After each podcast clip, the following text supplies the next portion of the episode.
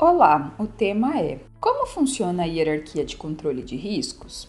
É familiar para você a hierarquia de controle de riscos ocupacionais? É um framework caracterizado por uma pirâmide invertida que guia visualmente o uso de práticas para controlar os riscos ocupacionais e os impactos nos níveis de proteção dos trabalhadores no ambiente de trabalho. A hierarquia de controle de riscos é o caminho para determinar as melhores ações preventivas e avaliar os avanços efetivos na eliminação dos eventos perigosos, fatores de riscos ou fontes de perigos que os trabalhadores estão expostos ao executar as suas atividades atividades e tarefas no local de trabalho, reduzindo desta maneira a frequência e gravidade de doenças ocupacionais e acidentes de trabalho.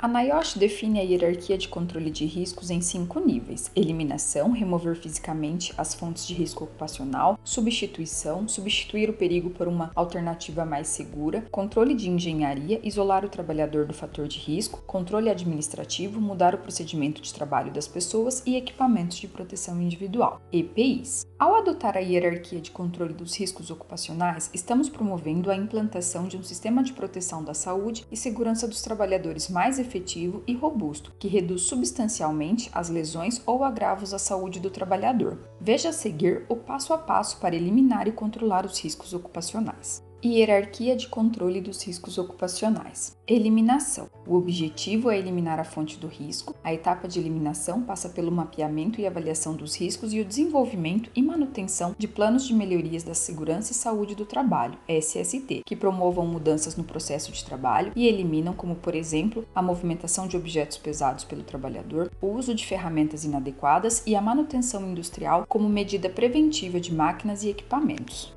Substituição. A substituição da exposição do trabalhador aos riscos ocupacionais pode ocorrer de diversas formas. Uma das principais recomendações realizadas por especialistas da NIOSH é projetar iniciativas de prevenção que minimizam a exposição e simplificam as instruções de trabalho IT de uma determinada tarefa. Ao inserir uma nova solução no ambiente de trabalho, é fundamental analisar e comparar a redução alcançada dos níveis de exposição do trabalhador, a eliminação dos efeitos nocivos e avaliar a necessidade de treinamento dos trabalhadores, a revisão dos inventários de riscos e a alteração do Programa de Gerenciamento de Riscos, PGR.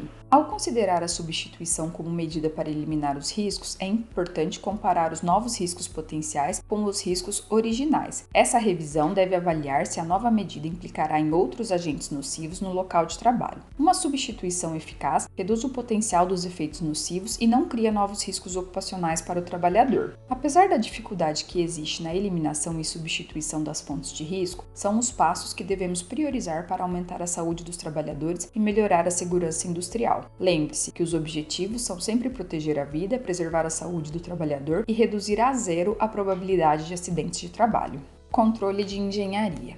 As ações de controle dos riscos são técnicas e procedimentos desenvolvidos pela engenharia e visam reduzir ou evitar que os trabalhadores fiquem expostos ou sejam atingidos pelas fontes de riscos que estão expostos e são inerentes às atividades. Os mecanismos de controle de engenharia podem incluir a modificação de equipamentos ou do espaço de trabalho, o uso de barreiras de proteção, a instalação de mecanismos de ventilação, iluminação, o isolamento do ruído e vibrações de equipamentos, entre outros. Na maioria das vezes, é possível instalar novas tecnologias que contribuem com a prevenção de acidentes de trabalho e agravos à saúde do trabalhador.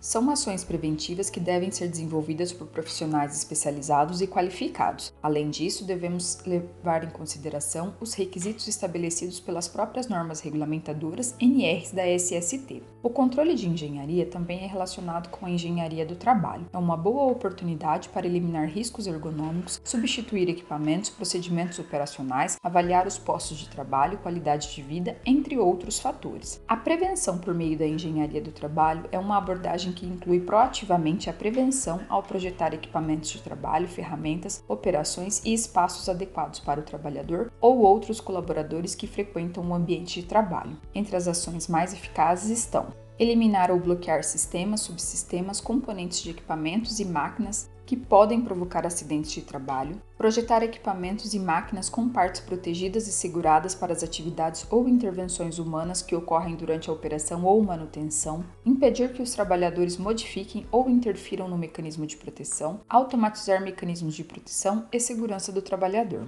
Controle administrativo. É uma prática inserida para reduzir o tempo de exposição, a frequência e o nível de exposição dos trabalhadores às fontes de perigo. As principais ações são relacionadas com o treinamento, garantir intervalos de descanso, limitar o acesso às áreas de risco alto ou máquinas e equipamentos e ajustar a velocidade de linhas de produção. Equipamentos de proteção individual, EPIs. Os EPIs são equipamentos usados para minimizar a exposição aos perigos que causam acidentes de trabalho e doenças ocupacionais. Apesar de um custo menor, os EPIs nunca devem ser usados como a primeira medida de controle dos riscos ocupacionais. O esforço do profissional da SST deve ser primeiro usar ações mais efetivas que eliminam, substituem ou inserem o controle da engenharia ou ações administrativas para reduzir os níveis de exposição.